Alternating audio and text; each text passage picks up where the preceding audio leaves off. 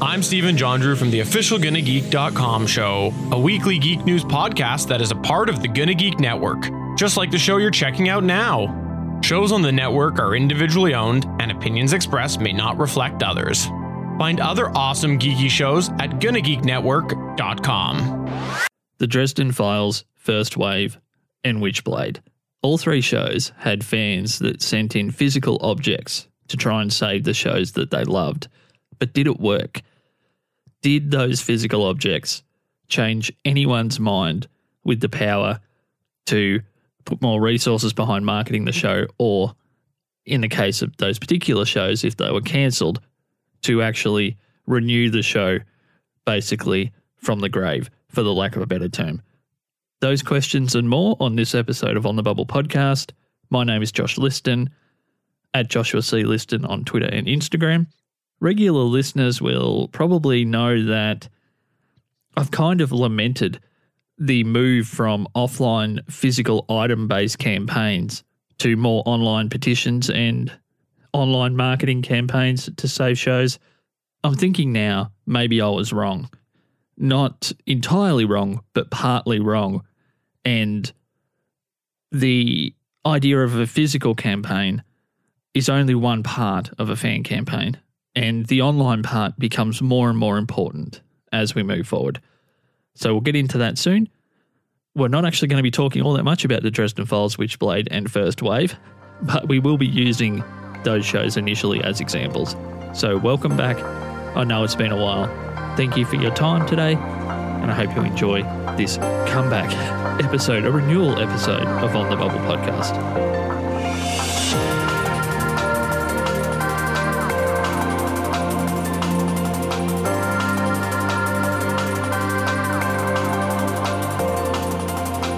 Fans of TNT's Witchblade sent in Pez candy dispensers to network offices, inspired by the show's lead character, her name being Sarah Pezzini.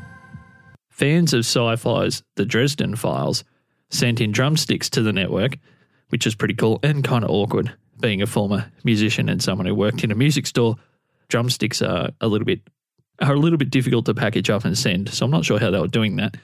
There would have been some pretty odd shaped packages turning up to the network. The drumstick idea was inspired by lead character Harry Dresden's propensity to use drumsticks to cast magical spells, which is a good tie into the show. Fans of sci fi's first wave sent in salt packets to the network. Sci fi seem to get their fair share of physical objects, which I have no problem with, actually, and I'm sure there's people out there listening that will know what I mean by that. Take up their whole office. None of us care. Salt representing a weakness to the alien characters in the show. So all that sounds cool, and those shows are by no means the Game of Thrones of their generation or The Walking Dead or anything like that, but they were popular enough shows that the fans felt energized enough to try and save the show and send in those items. But did it actually do anything? Did it move the needle? So, as we're only using Witchblade First Wave and the Dresden Files as example shows today, I'll cut to the chase. In the case of those particular shows, no, it really didn't make any difference. But does that mean that the idea was faulty? That it doesn't have any merit to send in a physical item? That we'll talk about a little bit more as today's episode progresses.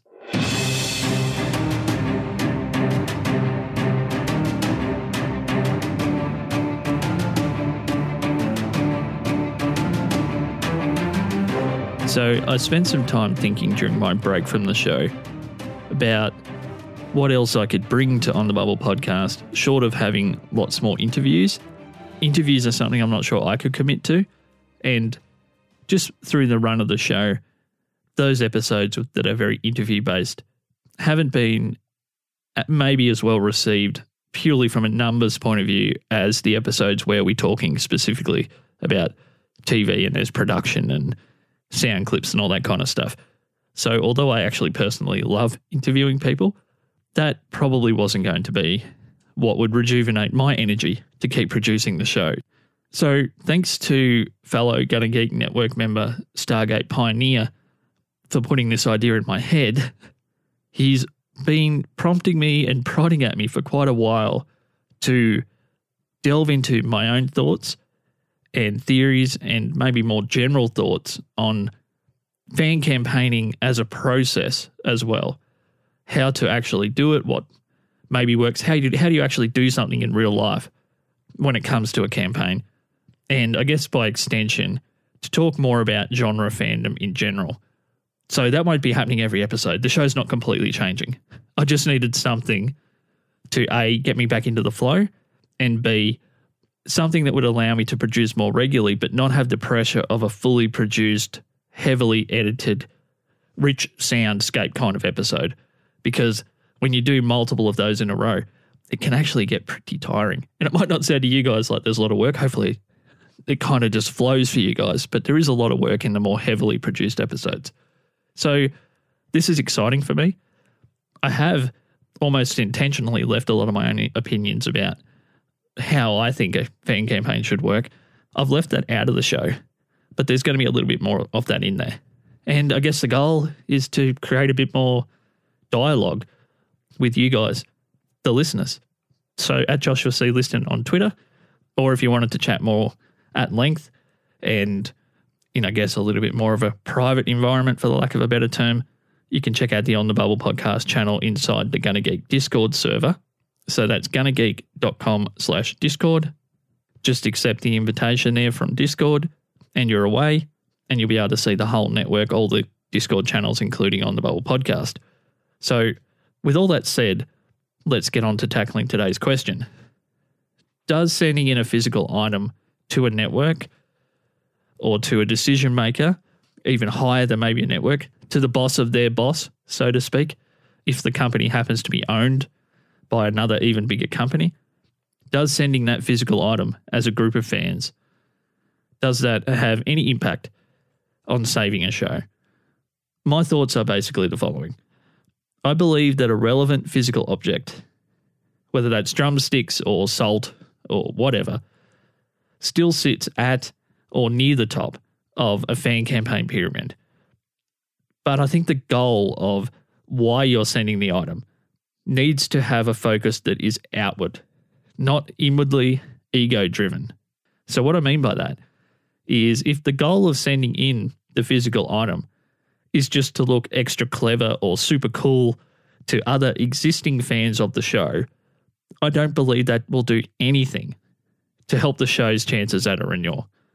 I think it's a waste of time, basically. If your only reason for doing it is to be the first person to do it or to be to be the leader of a small group who does it or just to look cool and clever to other people who are already watching the show. As much as it may bring you guys together i don't think it will do anything to grow the total cume of the audience or the potential audience which is the rock hard metric that can save a show that is struggling. That's what we need to achieve basically. We need to keep people watching but also grow the total watching audience. I think the same logic extends to if you're trying to send in an item just purely to get likes, retweets, and hearts from prominent members of the cast and crew. I have seen that in the past.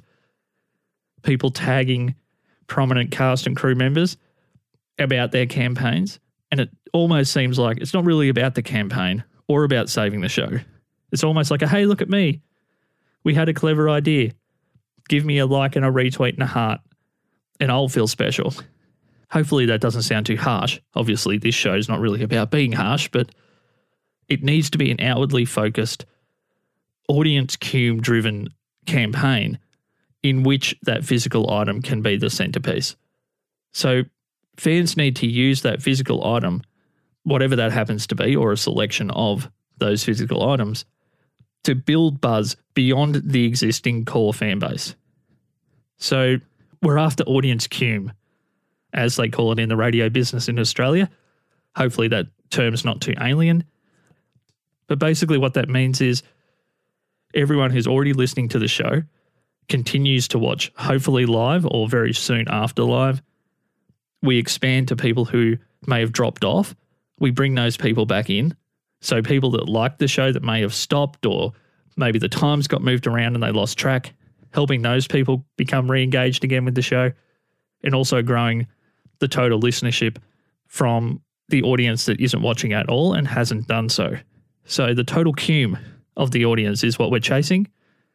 And then we need to be enough of a community to get people watching live or very soon after live. So I thought I'd share a couple of ideas for how, in my research, I've seen physical items used in a clever way as part of a campaign with an outward focus based on bringing in a bigger audience and making them feel welcome. So we'll look at those next.